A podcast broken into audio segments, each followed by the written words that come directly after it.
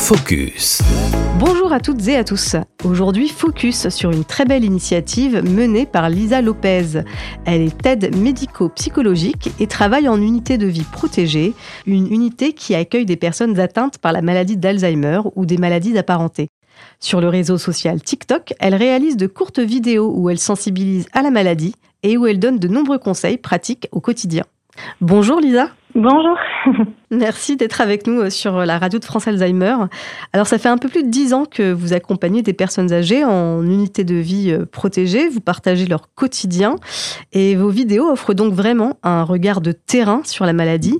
Qu'est-ce qui vous a donné envie de les faire, ces vidéos? Alors, euh, je pense que ces vidéos, elles m'ont donné un élan lorsque j'étais dans l'animation. Je me suis posée à ma pause et je me suis dit pourquoi pas euh, réaliser une première vidéo, quelque chose de très simple et qui a cartonné. Et ensuite, je me suis dit je suis là pour aider ceux qui ont besoin. Donc j'ai continué mes vidéos et je vois qu'il y a beaucoup de questions. Donc je continue au quotidien pour aider les aidants ou même le personnel soignant. On peut que se réjouir que vous le fassiez. Alors, vous donnez de courtes informations sur la maladie d'Alzheimer. Vous expliquez par exemple de manière ludique comment fonctionne la mémoire. Je crois que c'est celle-là d'ailleurs comme vidéo qui a vraiment cartonné. vous parlez des symptômes ou encore des similitudes et des différences entre Alzheimer et d'autres maladies apparentées. Mais vous aidez surtout les proches aidants à mieux appréhender la maladie au quotidien. Je vous propose d'écouter quelques extraits. Deux, trois astuces à cette personne qui est en détresse. J'ai une question s'il vous plaît. Ma mère a la maladie d'Alzheimer. Elle fait des crises de démence tous les jours. Elle demande à rentrer chez elle. Que faire? Je suis à bout. Il faut savoir qu'elle a de l'antidépresseur et des traitements à adapter. Et aussi, elle est agressive dans un premier temps, il faudrait repérer à quel moment elle est agitée et à quel moment elle est agressive. Peut-être que cet instant-là est difficile pour elle. Peut-être qu'il y a un lien dans son passé. Il faudrait repérer le moment où elle est agressive. Comme ça, vous, famille, vous différez votre visite à un petit peu plus tôt ou justement un petit peu plus tard. Peut-être que les équipes soignantes pourraient réaliser un NPIES. C'est un inventaire neuropsychiatrique qui permet aux équipes soignantes d'évaluer en fait le nombre de crises par jour, l'agressivité, le retentissement sur les équipes, le retentissement sur la personne etc. Et ça permettra aux médecins d'avoir un petit peu de billes pour pouvoir réévaluer le traitement. Il faut savoir que la maladie d'Alzheimer, elle est pas facile tous les jours. Il peut y avoir des crises d'agressivité, d'agitation tous les jours. Ce n'est pas grave tant que ce n'est pas éprouvant pour la personne. Vraiment, il va falloir repérer ces moments-là et faire en sorte que la personne se sente apaisée. Et bonjour, comment on passe un appel téléphonique à une personne atteinte de maladie d'Alzheimer ou maladie apparentée? J'ai plusieurs astuces. La première, c'est d'avoir un débit lent, pas comme moi. L'idéal aussi, c'est d'être dans un lieu calme. Si vous appelez une personne en EHPAD, essayez de penser qu'il y a des horaires. Le petit déjeuner, le repas de midi, le matin c'est la toilette, voilà. Donc essayez d'appeler à des horaires corrects. 11h, 15h, 17h également. Si vous pouvez réaliser une vidéo comme ça, en Skype ou autre, ça aiderait aussi la personne atteinte de maladie de vous resituer un petit peu et d'être comprendre aussi mieux avec les gestes, etc. Donc c'est peut-être plus agréable. J'ai un autre conseil à vous donner, c'est que la personne atteinte de maladie va très souvent faire des plongeons rétrogrades. C'est-à-dire qu'il va se croire à la ferme, ou il va se croire euh, avec des enfants bas âge, etc. Donc vous rentrez dans leur jeu, surtout vous ne leur dites pas mais non papa t'es à l'EHPAD, euh, mais non euh, mamie t'es à la maison de retraite, voilà. Non, on arrête, vous rentrez dans leur jeu, ah oui la ferme, les vaches, les chèvres, ah oui c'était rigolo, voilà. Ou alors le mieux, c'est vous racontez vous votre journée, vos beaux moments, euh, voilà. Vous dites pas, bah alors qu'est-ce que t'as fait à midi, qu'est-ce que t'as mangé, à quoi t'as joué avec l'animatrice. Non, non, non, non, non, ça va les mettre en échec. Voilà, donc vraiment vous parlez de choses gaies, joyeuses, ça va leur faire plaisir et votre coup de téléphone va être au mieux pour eux, ils vont passer un bon moment.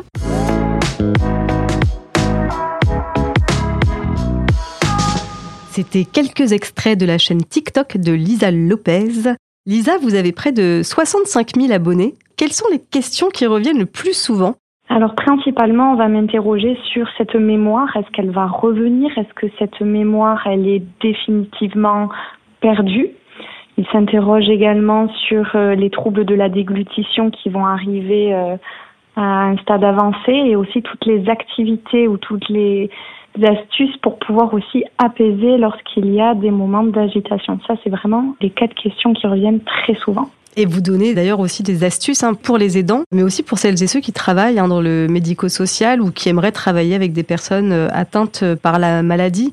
Vous venez d'en parler hein, sur les questions d'agressivité, de déambulation, euh, mais vous parlez aussi euh, de la manière de gérer vie pro et quotidien finalement. Voilà, j'aime bien du coup un petit peu partager mon quotidien en tant que maman et également du coup en tant que professionnelle. C'est intéressant, je pense, pour tous de comprendre que ben, une aidante proche d'un résident a aussi sa vie à côté. C'est intéressant. Hmm, c'est une manière aussi voilà, de, de, mettre en avant celles et ceux qui, bah, qui travaillent souvent un peu dans l'ombre ou dont on peut oublier les difficultés. Donc euh, merci beaucoup pour ça également.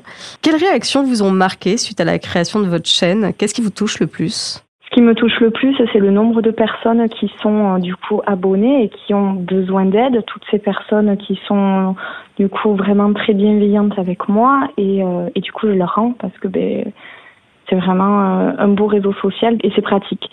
Est-ce qu'il y a des questions qui vous ont marqué plus que d'autres ou est-ce qu'il y a des vidéos sur euh, lesquelles vous avez plus aimé travailler? J'ai beaucoup aimé du coup travailler sur les vidéos euh, qui va aider en fait les proches aidants, notamment donc comme je disais sur euh, les questions très simples sur la maladie d'Alzheimer, mais aussi sur d'autres maladies qui sont du coup moins connues où j'ai mm. pu du coup me renseigner auprès de d'autres professionnels et ça c'est intéressant, c'est la recherche et trouver des solutions ensemble.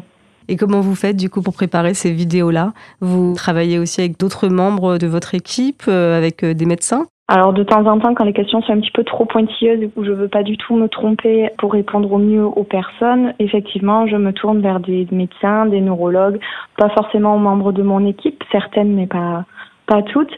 Mais voilà, c'est vraiment je me tourne vers des docteurs ou des neurologues pour pouvoir répondre au mieux aux questions. Ben, merci beaucoup, bravo pour tout ce travail. Vous faites des vidéos avec beaucoup de bienveillance euh, et j'aimerais qu'on ait aussi un petit mot pour votre générosité. Sur le réseau social TikTok, vous pouvez toucher quelques revenus euh, quand il y a beaucoup de vues par euh, vidéo.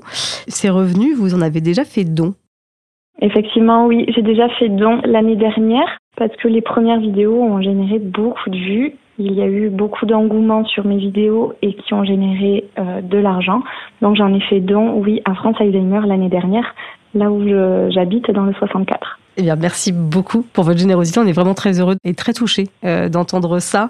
Euh, alors, pour celles et ceux qui aimeraient vous suivre, vous poser aussi des questions, je vais vous rajouter du travail du coup.